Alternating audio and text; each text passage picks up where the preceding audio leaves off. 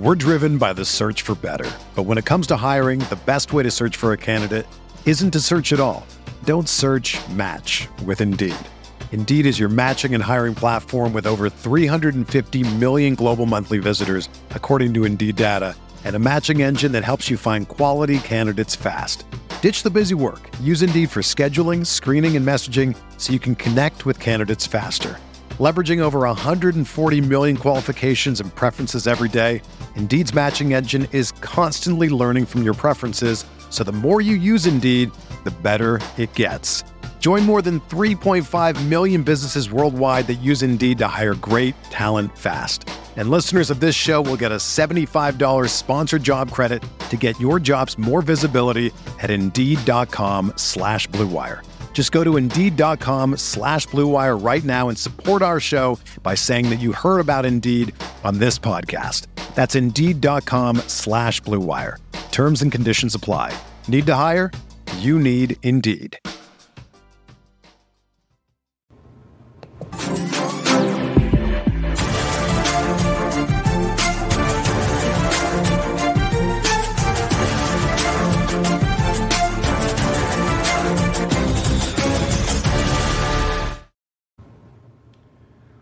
Welcome in to the RotoWire NFL podcast brought to you by our friends over at WynnBET. That's W Y N N Bet. Uh, I'm your host, John McKechnie, joined as always by Mario Puig. Mario, I'm coming at you from a new and different location this week since the last time that we talked, and this is going to be What? this is going to be the new take cave for, for Oh. your pal. It uh kind of looks like the last one, but um, I suppose you're in Atlanta now. That's I am in Atlanta now, uh, officially. Um, been here for about a week, um, but I also just kind of like dropped my stuff off last Thursday. Went up to a, a lake in North Carolina for the fourth weekend, and then just kind of like procrastinated the, the unpacking for, for this week. So I've been kind of uh, running roughshod here that this past week, trying to trying to get it all together. But I do have internet, and therefore we do have a podcast. So uh, that's good. And and uh, have no fear, anyone that watches uh, our shows, I'll have goofy art on the wall uh, soon enough. Yeah, uh, you're missing your Terrapin flag. Yeah, gotta have that. Um, gotta have my goats or my I don't know Andy Warhol cats or whatever it is they're doing. a Uh, lot of people don't know this, but you can also just do what I do, which is choose to not unpack, and then you can have lots of boxes with stuff in them, all neatly stacked, instead of you know having to work on taking the things out of them. Get a little bad mood about it. Um, I just leave them. I mean that that's that's pro move right there. That's um, that's some 3D You chess only, approach. you only need your video game console, your computers, and your TVs, and the rest of it. Um, like I, I, I sometimes, if I uh, don't want to do laundry, I'll go get a piece of clothing that I just never unpacked before. That's it's not exactly clean, I guess, after a year in a cardboard box, but uh, I did wash it in between the last time I wore it and that time in question. So it's probably okay to do that. I think so. No, that that's um, I, I wouldn't say that's like Homer Simpson esque. I'm, I'm trying to think of like who the who best. No one has ever done that bad before. Uh, so it's hard to think of something. Maybe maybe uh, maybe the dude from The Big Lebowski would, would pull a move similar to, to that, where he just finds a shirt. He's like, oh well, doesn't doesn't stink. I guess I'll just fire this up. Um, but we got a great show for everybody today. Um, we are going to dive into a couple of things. Obviously, if you've been paying attention to fantasy football Twitter, if you're tuning in uh, right now on our Periscope, on our YouTube, on our Facebook, then you're probably more than well aware you've been bombarded with the SFB11 hashtag that is just all over the place right now. If you didn't know, that is the Scott Fish Bowl. So that has what 11,000 entrants into it, Mario. At least, John. There may be like fifty thousand. I don't know. It, it- there's a lot. It's a. It's quite a ambitious project.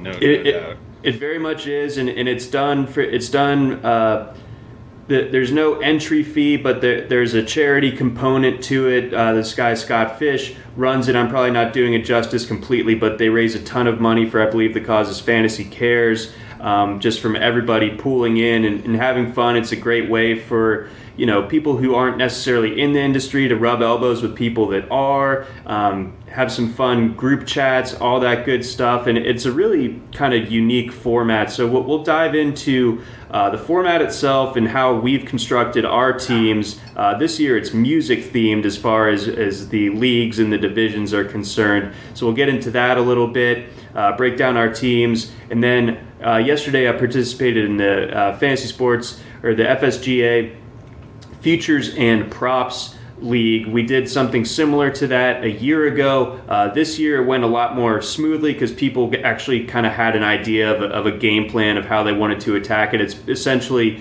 a snake draft, but for drafting wagers. So uh, one of the earlier picks there was, you know, Mahomes for MVP at, at his current odds, or, or, the Browns to win the Super Bowl at 14 to 1. Um, so we'll, we'll break that down a little bit, show the board to that as well. But uh, before then, just to give everyone some background on, on the Fishbowl scoring settings and what kind of makes it uh, unique. Six points for a passing touchdown, so that's that's you know something that you, that most of our listeners have probably uh, seen encountered one way or the other before but you really really get penalized for interceptions. It's minus four points for interceptions. Usually most leagues it's one maybe two points.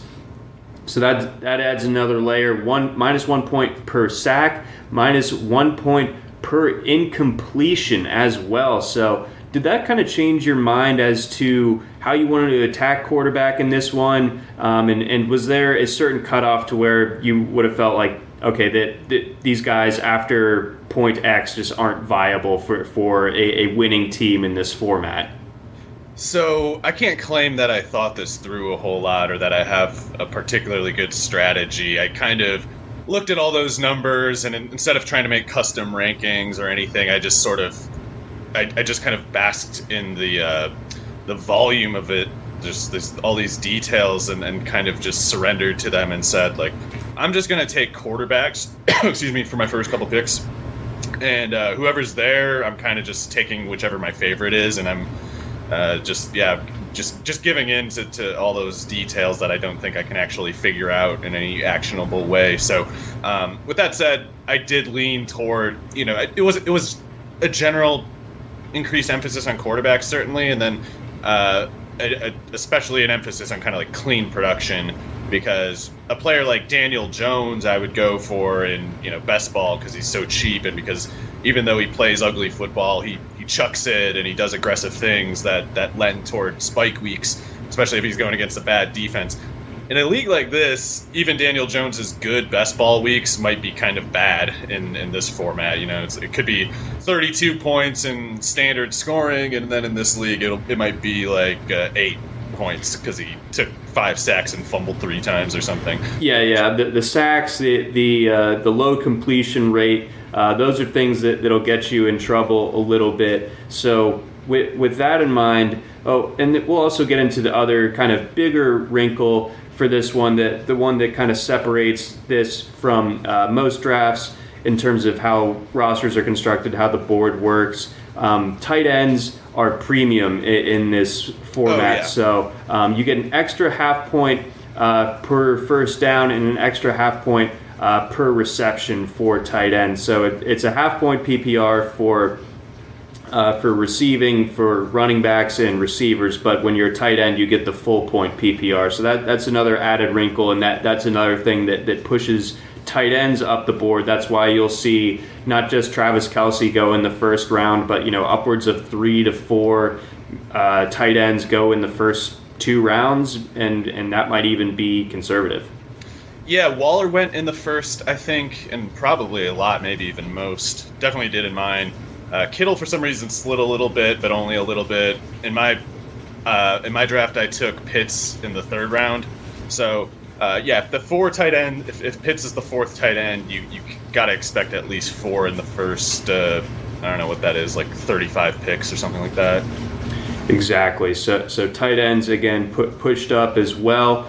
I just kind of steered away from that skid. I, I think I was, I'm pretty sure I was eyeing Darren Waller but he did not fall to me with, with my second pick. I, I wasn't comfortable taking um, the the second tight end uh, Darren Waller at pick number six. So I actually went with Lamar Jackson um, as my pick at, at one six, and I know that that's not conventional necessarily because he you know he has a, a good completion rate, but he, you know he'll take some sacks from running around that kind of thing. But I think that he could be a potential league winner, and you know, the, in in a league where or in a in a contest where there's so much seeming conventional wisdom on, on how to do something, I think you need to steer away from it at least a little bit to differentiate yourself from the pack. So um, I think I it was Lamar a, Jackson. Yeah, I think it's pretty easily justified pick. I mean, that might actually be what the uh, sort of conventional wisdom is. Uh, not, and I'm not saying the conventional wisdom is bad. I, I think that if anything, you probably want to go unconventional, like in the you know third, fourth round onward, because first and second round is where you can really blow up your team right away if you get too cute. And uh, Lamar, I don't know, not to jinx the guy, but uh, obviously I'm a big fan, and I think in this format he he's just fine. He's gonna get so many like rushing first downs too, things that um, if he, assuming he even does have any sort of issue with sacks or turnovers, I think that pretty much offsets it, and I don't even take for granted that there'll be any problems with sacks or turnovers. Yeah, so I feel I feel really good about that one as well. Um, and I didn't get my second quarterback until a little bit uh, later on, but we'll, we'll get to that. Yeah. Um, I noticed that receiver and the quality of receiver that you can get in this a few rounds down, you know, just because there, there is the quarterback inflation and the tight end inflation, you know, and running back a little bit, at least yeah, before yeah. receiver, because uh, the rushing first downs are a point category too, and uh, that that kind of undermines the PPR trend of, of the broader industry because it's like if it's giving running backs a bit of a PPR that they otherwise don't have access to, you know, carry for them. Right. That no, that's a, that's a really good point. So so as a result. Um, I didn't think that through completely. Uh, I think when when, um, when I made it didn't my occur to me pick. until I looked at just the people. I was like, why isn't anyone taking receivers? And it's like, oh right, because it's you know a guy who couldn't you know a guy like Josh Jacobs probably for instance is better in this format than he is in standard PPR, and so it's like guys guys like him move up a little bit. Some receivers got to move down a little bit. It's true. It's true. So I was able to get Tyreek Hill um, with the seventh pick in the second round. He was the first receiver to come off the board. Um, come back around in the third. I went with CEH. We had the third round reversal, um, but I was picking in the middle, so it didn't really uh, affect my, my strategy all that much. But um, so I got two shares of the Chiefs' offense with, with my first three picks, in addition to having Lamar Jackson. Uh, then I went ahead and got, got my first tight end. Mark Andrews went right before I was getting set to go with the sixth pick of the fourth. But I feel like TJ Hockenson, even still, is uh, a decent consolation to be your, your tight end one uh, this year. Oh, absolutely. I mean, as much as I am partaking in, you know, selecting Kyle Pitts uh, two rounds ahead of Hockenson, it's not because I really am fading Hockenson or anything. It's more like I'm chasing Pitts' upside, and I'm, I'm acknowledging that this is just the last chance to get him in the draft order. But in terms of the target volume, you would actually, I think, project something similar for Hockenson as you would Pitts. It's the, it's the per play, per target out, you know, production efficiency that you're distinguishing them by, and I think you would also give Pitts much better touchdown odds. But in a league that emphasizes kind of just receptions and first downs, the gap between Hockenson and Pitts, if it exists at all, might not be as much as it is in you know most formats people are playing this year. Exactly. So so that kind of helps smooth that over just a little bit. Pitts uh, was the the fourth tight end off the board overall and, and the first pick of the fourth round there. Um, looking down a little bit further, let's see if I can share my screen quickly. Oh, we're getting fancy. Yeah, we're going for it. Doing Allen stuff. Let's see. Um, we got it. We sharing? Oh, too much share. oh man. we'll uh, we'll we'll, st- leave we'll that to that the off. pros next time. Man. Yeah, I think so. We just I think we went into the Matrix. Did you see the, Did you see Neo in there? Uh, I just I just saw like uh, a downward spiral of tabs. Uh, yeah, it was a lot, lot of tab action going on. So, um, note to self: uh, rehearse that before doing a, a live broadcast.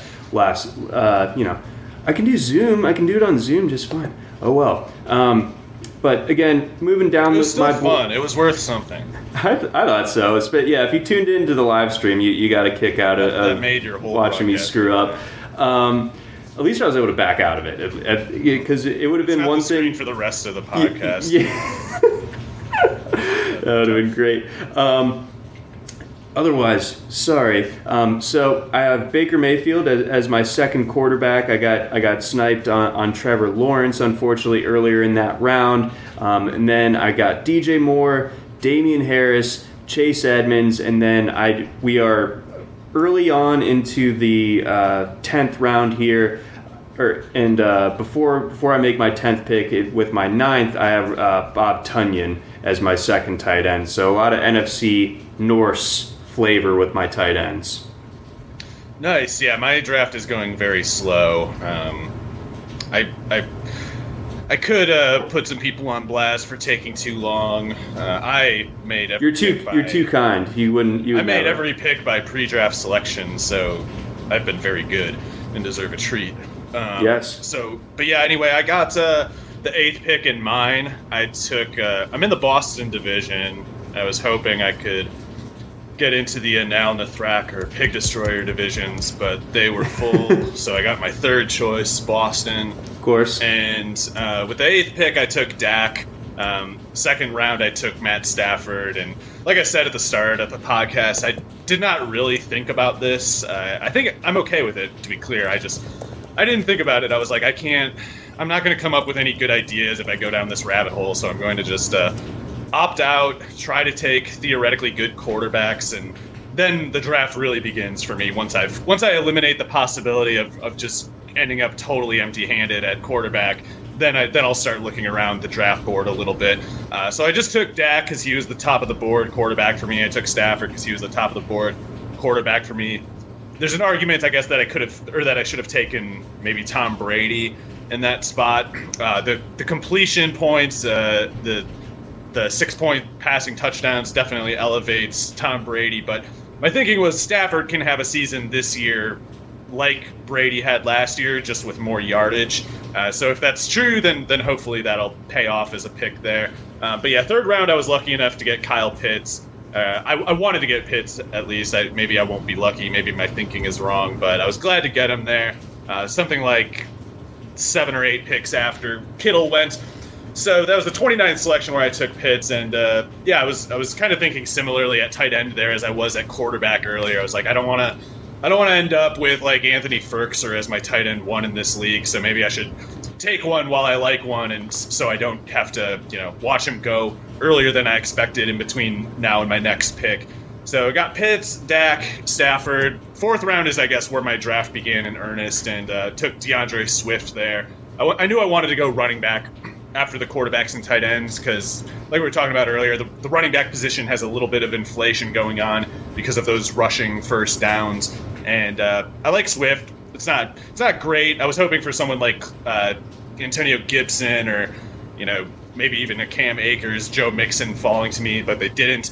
So happy to get Swift there. I got him one pick after Myles Gaskin, so that's a dodged bullet. I mean, I like Gaskin probably more than most people, but he should not be going ahead of Swift. no, absolutely not. So yeah, I got Swift, and then my next pick, I might re- I might uh, regret this one. I took J.K. Dobbins. I certainly love him as a player. Uh, I was hoping to get Michael Thomas, but he went two picks earlier. Uh, but there is an argument to make that maybe instead of Dobbins, I should have taken my first receiver, someone like Allen Robinson. Uh, I did not do it though, and I took Dobbins. We'll see how it goes. I, I like I said, I love the talent, but the workload is pretty sketchy. Uh, luckily, though, my sixth pick, I was able to get Amari Cooper and pair him with Dak Prescott. So that, that was pretty close call there. Uh, I think Cooper can do the trick there as long as my running backs, my quarterbacks, and Kyle Pitts are as good as I hope. Uh, took Tyler Lockett in the seventh round. Just missed Julio. Uh, this, I, I really would have liked to get Julio there, but I forgot Lockett had 100 catches last year. I, I uh, thought he had like, and it, it's actually 100. Yeah, no, and, and he had some, you know, that that great game against the Cardinals on that Sunday night or so. You know, he could. Yeah, he had uh, 40 of his catches in that game. To be fair, but still, that's like that's like 60 more catches after that. See, yeah, we'll we'll take that. But um, in in regards to, to Dobbins, So what what are the uh, workload concerns exactly? I guess just uh, the the fact that Lamar Jackson's going to be running a, a, lot, and you know Gus Edwards is also going to push for hundred some odd carries. Yeah, Gus Edwards is a good running back. You know, like he's he's and just as importantly, he's a perfect fit for the sort of subtype that they feature in that offense because the running back position that he plays isn't quite the same as what Dobbins plays, and it's it's like the short yardage, the really uh, bruising kind of tasks, the the sort of just hammer halfback dive plays. Those suit Edwards so well. He's he's not really matched by many running backs in the entire league, but in that one capacity. So Dobbins could be great and still not challenge him in that one capacity. And you just it's just a bad starting point if if your running back that you're taking in the first four rounds isn't even the heir to the short yardage role. And I think that uh, you know Dobbins is clearly the pass catching guy, but that might be a very small role too. So it it makes him very touchdown dependent. And I I wasn't eager. I wasn't exactly like eager to take him at that last spot, but the reason I rationalized it was because I thought well, look, Dobbins is going to always have a high yards per carry and a high touchdown rate because he is in the Lamar Jackson offense. So I don't really buy the idea that like, oh, he's he's vulnerable to to you know really bad touchdown regression and that he's going to go cold for that reason. Like he'll go cold if Lamar goes cold, and I don't think Lamar's going cold. So it's just he's always going to score touchdowns, more touchdowns per carry than most running backs.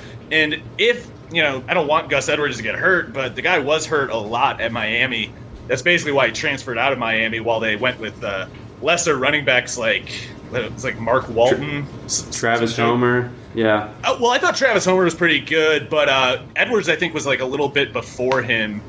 Uh, but in Edwards, he was really explosive at Miami. Just got hurt a bunch, and then they ran him out uh, for some players who just weren't as good as him.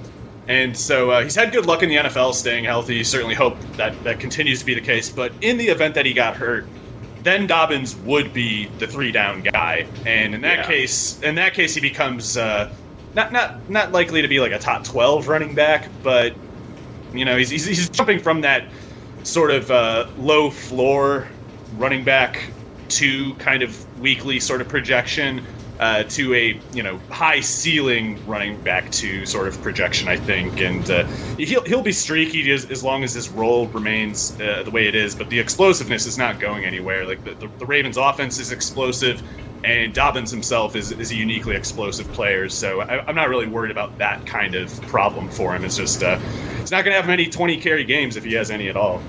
Right. So I, I think so, you know if he can do a, an improvement upon what maybe like Mark Ingram did there in 2019. Right, um, that's what you're hoping th- for, and right, I think I, he's, he's that's in the cards.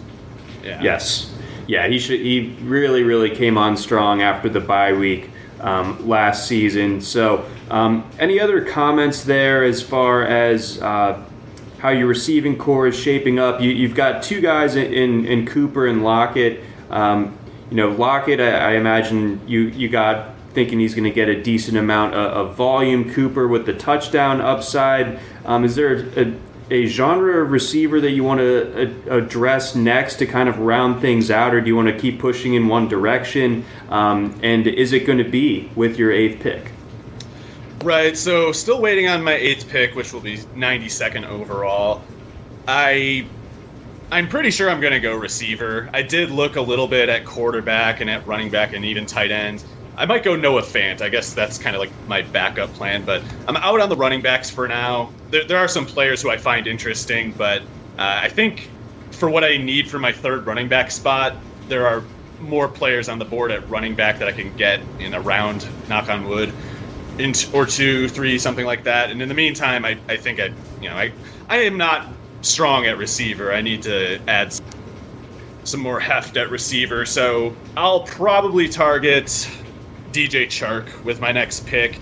It's probably going to be between him and maybe Courtland Sutton, maybe uh, Tyler Boyd, and uh, Noah Fant, something like that. So Fant is uh, he's of course uh, you know he's he's normally around that ninth round range in, in normal leagues, and I I'm not exactly getting my hopes up super high for him. I, I think uh, certainly if they trade for Aaron Rodgers somehow, then then he's going to be you know jumping from the ninth to maybe the sixth or fifth round, something like that.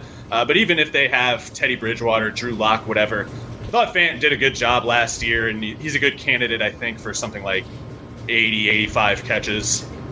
Yeah, I think so as well. Um, yeah, that, that that's a, an offense that really could be so just elevated by even like top 14-ish level quarterback play. I mean, oh, yeah. let, let alone is Aaron like the Rodgers. 45th best quarterback.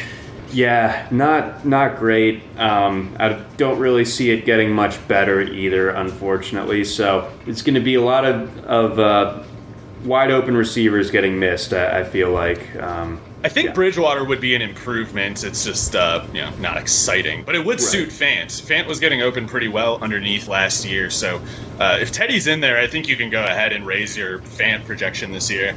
Okay, all right, that works. Um, looking just kind of as we move forward, obviously we're we're on day four of this, and we're we're only in eight, rounds eight, eight, round nine for for our respective leagues, so we still got a ways to go on this. Um, this is my first year in it. Do you have any uh, end game advice for, for the newbies out there in the fishbowl as far as uh, how you want to attack it? Do you do you Um, take it kind of like uh like you're just throwing darts and best ball at, the, at a certain point? I, I don't know. I think you can kind of take uh, just whatever approach you normally would with within the positional categories. It's more like trying to figure out the positional quirks that come with a scoring system like this, and no. Uh, no small part of it this year is the the kicker scoring, which I haven't even looked at. I, to be honest, won't look at it. I'm just going to probably start taking a kicker when other people do. Uh, I'll just I'll just assume like, oh, I guess I should do that now. And uh, you could argue that if, if you're in it, you should take a, a more diligent approach than that, and maybe you could get some sort of edge in the kicking category. But I. Uh, as far as that goes, I'm just going to kind of look at, you know, does this guy make 50 yarders and what do I project for his offense? And if I uh, think he's halfway decent, maybe I'll take that up. But yeah, they got the kicker eligibility in the flex spot, so uh, we'll see. There's there's going to be some kicker twists that didn't exist in the past seasons. Yes, yeah, and, and to um, to expound on that, uh, looking at, at the league page, uh, it's decimal scoring for, for kicking. So uh, if you kick a 37 yarder, that's 3.7 points as opposed to just three. Um, you get one point for an extra point. You get really penalized uh, for a missed field goal, minus three, and then you get minus one point for any missed extra points as well.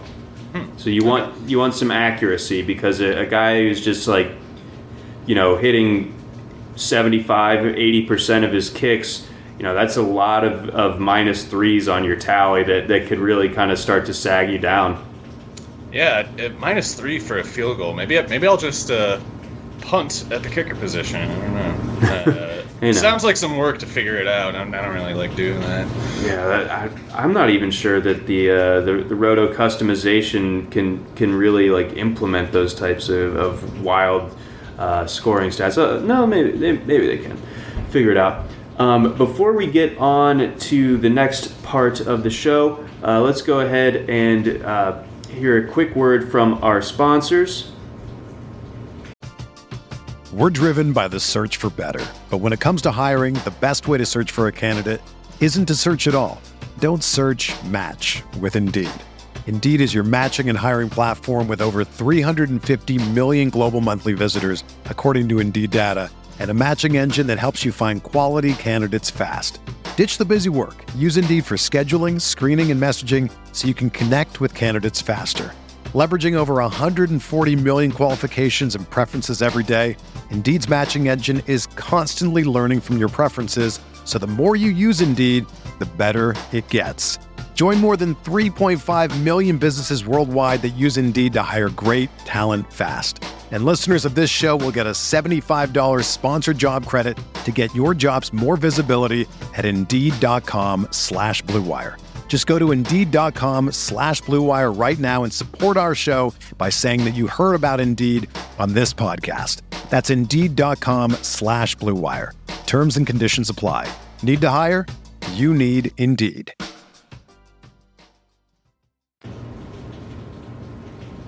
All right, let's jump on over to the FSGA's futures and props draft. Uh, we did that yesterday afternoon, Wednesday afternoon. It was a lot of fun. Um, it, we we did the first inaugural one of them a year ago. Uh, our friend uh, Digger Turnbull of the FSGA uh, came up with the idea, and, and, in essence, it is a snake draft. Uh, you have an entire board of, of, picks from which to choose.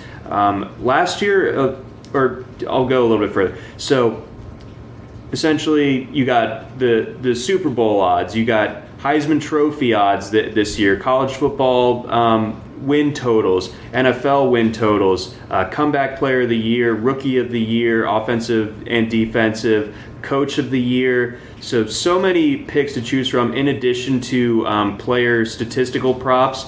And I think the biggest difference this year is that everyone was kind of swinging for the fences and going for the those um, higher payout type of wagers. I think a lot of people last year um, sunk a little bit too many into the you know minus 110 uh, Jarvis Landry under a thousand yards ty- type of bets, and and even if you get that right for um, 10% of, of the bankroll that they give you, it's still not necessarily going to, to push you over the edge. What is going to push you over the edge is getting Coach of the Year right. It, it's something like that. Um, getting getting your MVP right. If you get a, a long shot Super Bowl, I'm sure whoever uh, picked the Bucs last year, I know that they were picked. Um, whoever picked them a year ago, uh, I'm sure finished high in the in the rankings. That sort of thing. So I wanted to lead things off with I had the third overall pick in this one. I went with those Georgia Bulldogs to win the national championship at, at eight to one for a thousand imaginary dollars what is uh what's Georgia got going for it other than uh, what's the what's George Pickens's uh, injury status? So he he tore his ACL in March, so I'm kind of not counting on on him playing. But I think the difference this year is that whereas Alabama, Ohio State, and Clemson are all replacing their quarterbacks, Georgia is not. Uh, I know that DJ Uiagalelei played a bit for, for Clemson a year ago, but JT Daniels finished the year for Georgia and looked really good doing it. So I, I totally buy in on him. He'll be fir- another year removed from his ACL injury. This is the second year of, it, of Todd Monken's offensive system being implemented. They've recruited at the highest level basically for the last few years, so the roster is stacked with talent both sides of the ball. Uh, the backfield is is I would argue too loaded. I wish that they, that one of those um, seniors did not come back. I wish Zamir White or someone went to the NFL instead, so it'd be a, clear the runway for some of those younger guys. But they pretty much have it all in front of them. We'll we'll kind of have a better picture of, of, how smart or dumb that bet looks Labor Day weekend when that when they play Clemson at, at a uh, neutral site in Charlotte. You but I, I I feel like I feel like Georgia has a very, very good chance of winning it all this year. And, and I've not really said that in years past, even the year that, um, that they kind of came out of nowhere and, and, surprised everyone and made the playoff. Um, so then I piggybacked that one uh, the with my second pick.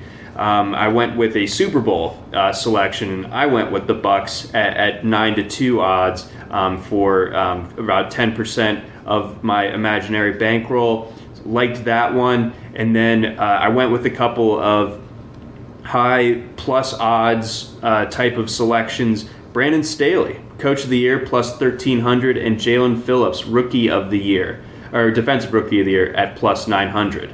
Do you like either of those? Well, with a quarterback like Herbert, Staley has a certain you know floor and ceiling that, that most coaches don't have the benefit of, and uh, yeah, he, he seems like a good coach. I really think he's terrible at personnel. Uh, the draft picks that they made oh. wildly awful to me, like truly some of the worst I've ever seen. But that just makes him. That's just more reason to believe he's like McVay, which is to say a a good uh, schemer and a good in-game coach. Which obviously you can look at McVay's results. That's turned out to matter quite a bit. He's he, those those two guys and Kyle Shanahan love undermining themselves with terrible draft picks, but they really know what they're doing as far as uh, running the, the field. You know, so we'll we'll see. Uh, Herbert's talent could could take him pretty high if he does his part. So certainly from from that perspective, it, it makes a lot of sense. Uh, you had another coach of the year pick that I I think I like even better, if only because no one considers it a possibility, whereas I yes I happen to think it's a pretty good possibility. Uh, but yeah, Dan Campbell, uh, obviously your your NFC part of, of, of this uh, broader wager that you're making.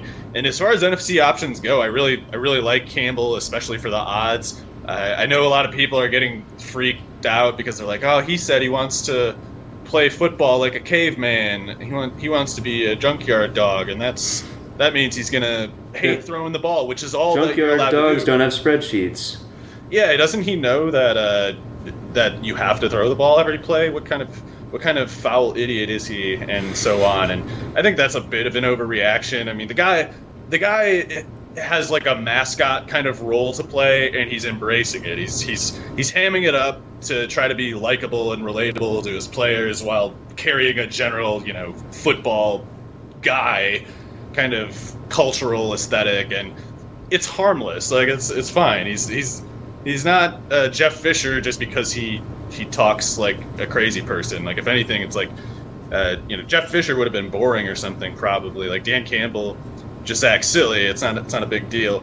Um, he's he's I think going to uh, go into his head coaching role, basically looking to to carry the principles of Bill Parcells, who he played under. Uh, him and Aaron Glenn, the defensive coordinator, are both Bill Parcells disciples. Anthony Lynn even might be a little bit of a Parcells disciple. I know he wasn't around the Cowboys as long, but uh, he's th- these are all guys who are just uh, you know they're they're well versed on a lot of football subjects. I think that Dan Campbell has has been pretty pragmatic rather than uh, you know rigidly ideological, and that's exactly what Bill Parcells was. Like he, he talked like a hard nosed you know macho Jersey guy, but then he would take Drew Bledsoe out there and call 680 pass attempts back in 1995, which no one was really doing back then. So Campbell, I think, will be a reasonable coach who runs a good ship basically and gets his players to play hard for him. And that's that's kind of all a guy like Pete Carroll really is. You know, Pete Carroll does so many stupid things in, in so many respects, but because his players, you know, play at 110% for him, they're always in the hunt. And I think Campbell could be that kind of coach. At like, and I don't want to rule out the possibility of him just having like good schemes too. I, I think Campbell could be a pretty, not sharp as in like you know McVay level sharp, but I think he's a, a, totally good head coaching candidate, and people tend to reject the Lions as like a joke team, and I don't really think they are.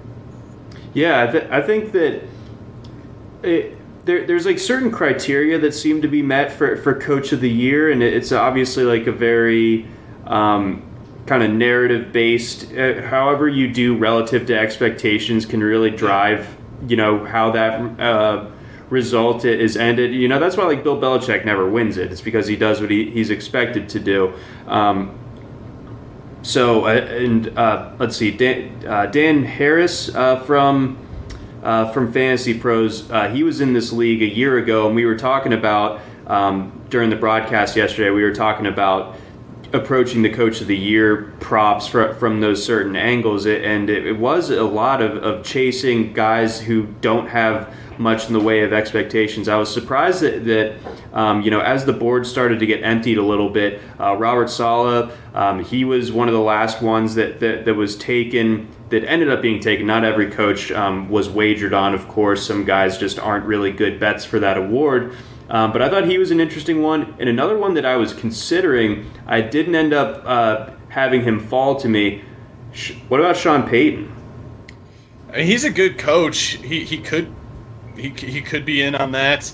Uh, I yeah, it's uh, it's hard for me to have any sort of concept, any sort of conception of like probable or unlikely with with this kind of category because, like you sure. said, the sec- secondary details that are difficult to foresee can change things in a bit uh, in a hurry.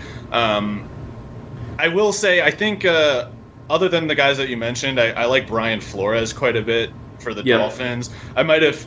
So you, you got Jaelan Phillips for the Defensive Rookie of the Year. I might have tried to do a bet stack where uh, I have Brian Flores winning Coach of the Year and Phillips.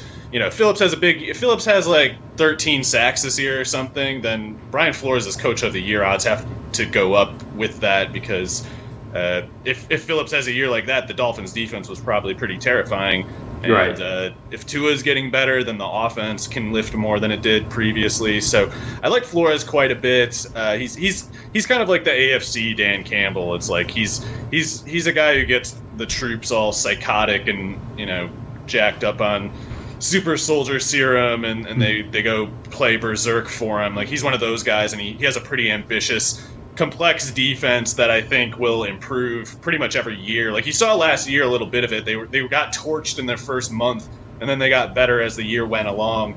And uh, that that makes sense because there's there's a lot to learn about that defense, and um, th- there is a chance that they have sort of like a top five defense and a top you know twenty ish offense, and I think that's enough to get into the playoffs. Like it's a tough division, namely the, the Bills and the Patriots, but if, if you have results like that in the in the broader metrics, it's trending upward. I think.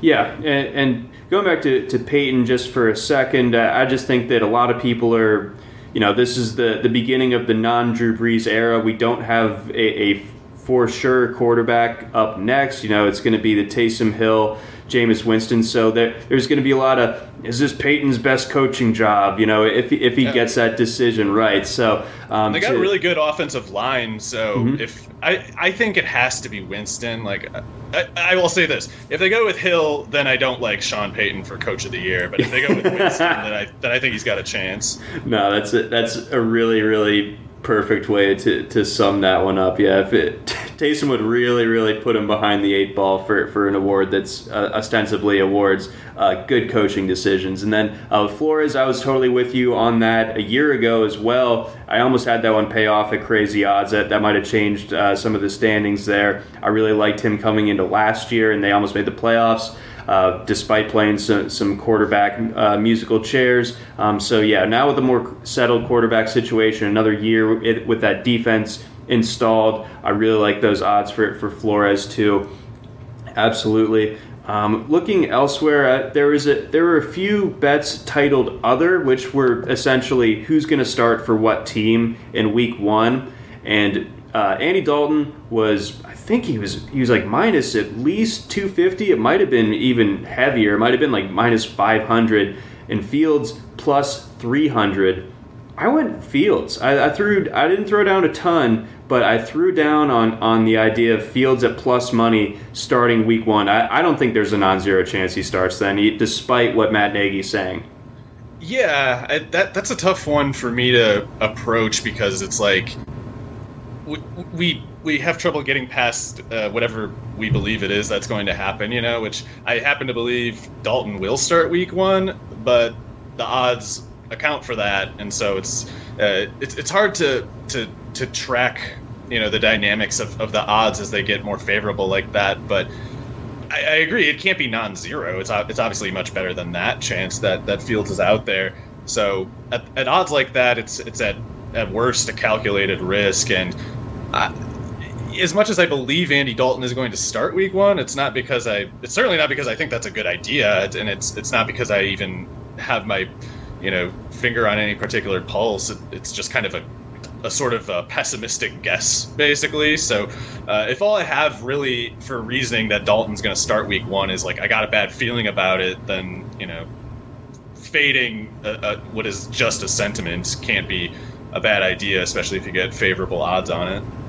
Yeah, I, yeah, that that um, no, that that's buttons like we're basically well. we're basically reasoning Dalton's going to start week one because we're like, yeah, Matt Matt uh, Nagy might not really be the guy. He might be kind of dumb. Maybe maybe that kicker saga just broke his brain or something. But it's like if he's a halfway decent coach, if, if, if he's if he's the guy we hoped he was a couple years ago when he uh, you know won Coach of the Year, then maybe Fields will start because they, they got to get him out there, and it's we know Dalton's not gonna, you know, they're not they're not gonna miss out on the wild card because they went from Dalton to Fields, and they're definitely not going to the Super Bowl with Dalton. And you know, it just it's one of those things where if you're just evaluating the two of them, even if you want to have Dalton go into training camp as the number one if Fields is clearly the better quarterback for every single week of, of training camp, and you still are just blindly th- casting your lot with the veteran just because, or, or because you don't want to go back on, on, your word of what you said in April. In a tweet. yeah, in a tweet, yeah, Andy well, Dalton. People are going to QB1. roast our tweet if we start. Yeah, we don't want that. Like, that's way worse on. than We're gonna get- losing. we're going to be the corn cob of the day. Oh, we're um, getting ratioed. We're the main character on Twitter today. But um, yeah, to, to extrapolate a little bit, I am concerned though that Dalton will be basically a better practice player than Fields, and, and football coaches are so bad about this. It's I don't know why. I'm sure there's a good reason because they all are like this, but they can't separate practice reps from a broader player projection. You know, they can't remember like, oh, of course I should grade Dalton more rigorously in practice for how well he does. He knows all the answers. He knows how to do all this already. It's it's like his fourth time taking the ACT and Fields is taking it his first time. You have to remember like you'll get better with each each subsequent one. So they can't it's foolish to look at Dalton and say like who's better at this today when this today is not even the task at hand. It's going to be a different kind of live bullet setting when the game happens and you have to remember real talent elevates in that from that transition and, and deficient talent sinks. And it's it's like it's such an obvious lesson but you just can't get coaches to learn it. So i am worried that you know between dalton knowing how to be a you know consummate professional knowing how practices work knowing how to do the stuff that coaches just want to see and kind of play teacher's pet that way i am concerned about fields you know being on the bench in week one for that reason. But man, if you could make that, if you could modify that bet a little bit to like who's starting week three, then then I'm going to get a lot more aggressive about it because Dalton does suck and and he needs to go eventually. Yeah, yeah, I think so too. But again, I think you, you have it drawn up right, and I But think they I should like go with ACT Fields. analogy a They lot. should go with Fields. The, the, the bet They should won't. work if Nagy does what he should. But you know, even even with him having the coach coach of the year trophy on, on his wall, you still can't uh, really trust him to, to make the right call this time, even with the, Yeah, he's- the most he's important Henry- position he- in football. He's like Henry Winkler. I know we bring up the Water Boy basically every single podcast, but he's, Yeah. he's Henry Winkler after the Bobby Bowden stand-in on uh, the Waterboy broke his brain, and it's like instead of uh, instead of having his playbook stolen by Bob- Bobby Bowden, it was like Eddy Piñeiro missing six field goals that broke his brain. I hate him. I hate him. I hate him. Yeah. Talking into a into a phone that's not plugged into anything. um, That's let's see. that's basically where he's at. Yeah. It yes, it, it really did break his brain though, and any Chicago uh, Bears fan listening to this will, will certainly um, agree with that. Um, one other one I wanted to toss out to you. I know we we've talked about this previously, but um, I put down on. I didn't do a ton of win totals, but Steelers under eight and a half, even with the 17 game season, Lock. Lock. I felt pretty good about that one. Yeah, I guess there's, I, I keep forgetting there's 17 games this year, but uh, I, I do. I, I will say, uh, no hesitation. Steelers get the losing record. Uh, It's it's gonna happen. Like they've, they've been going uh, like 20 years in a row or whatever. Tomlin, he- he's a great coach. I'm not I'm not saying that like he isn't good enough for for the for that streak to keep going. But the players that he has to work with, and especially the quarterback play, are, are lower than they've been in a while. And you can't expect your defense to be so good that you go nine and seven or uh, whatever ten, ten uh, I don't know what the new nine and seven is. Whatever that is, you can't just you can't just bank on your defense carrying you know a, a negative offense into that territory. That that's that's kind of your best case scenario, and the best case scenario doesn't happen forever.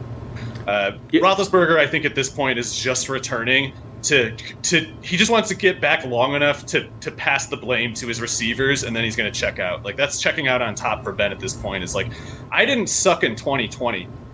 Remember my 2021 receivers dropping all those passes that I hanged them out to dry on. What what could I do? I couldn't do anything. I tried to I tried to be the soldier I've always been, and and you know to be like this this martyr like figure for the team, and and these these dang receivers just Yeah, they, they're they, just they, clear- they undermined the whole team. They really let us down. passes.